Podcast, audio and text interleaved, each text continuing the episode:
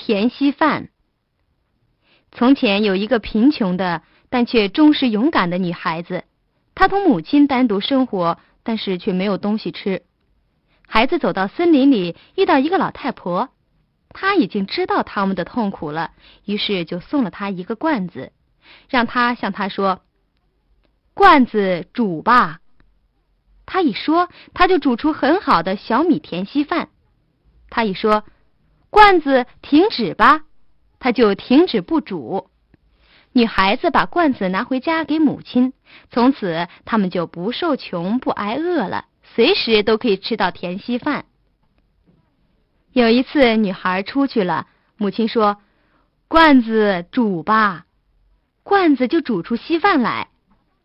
他吃饱了，他要罐子停止不煮，但是他忘记那句话怎么说，于是罐子继续煮下去，稀饭从罐子边漫了出来，还是在不断的煮，厨房和整个屋子都满了，第二幢房子和街上也满了，好像要叫全世界的人都吃饱一样，这可真是最大的灾难了，没有人知道有什么办法，最后只剩下一间房子了。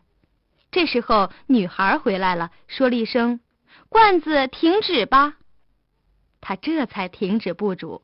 可是，谁要是进城，就得吃着过去。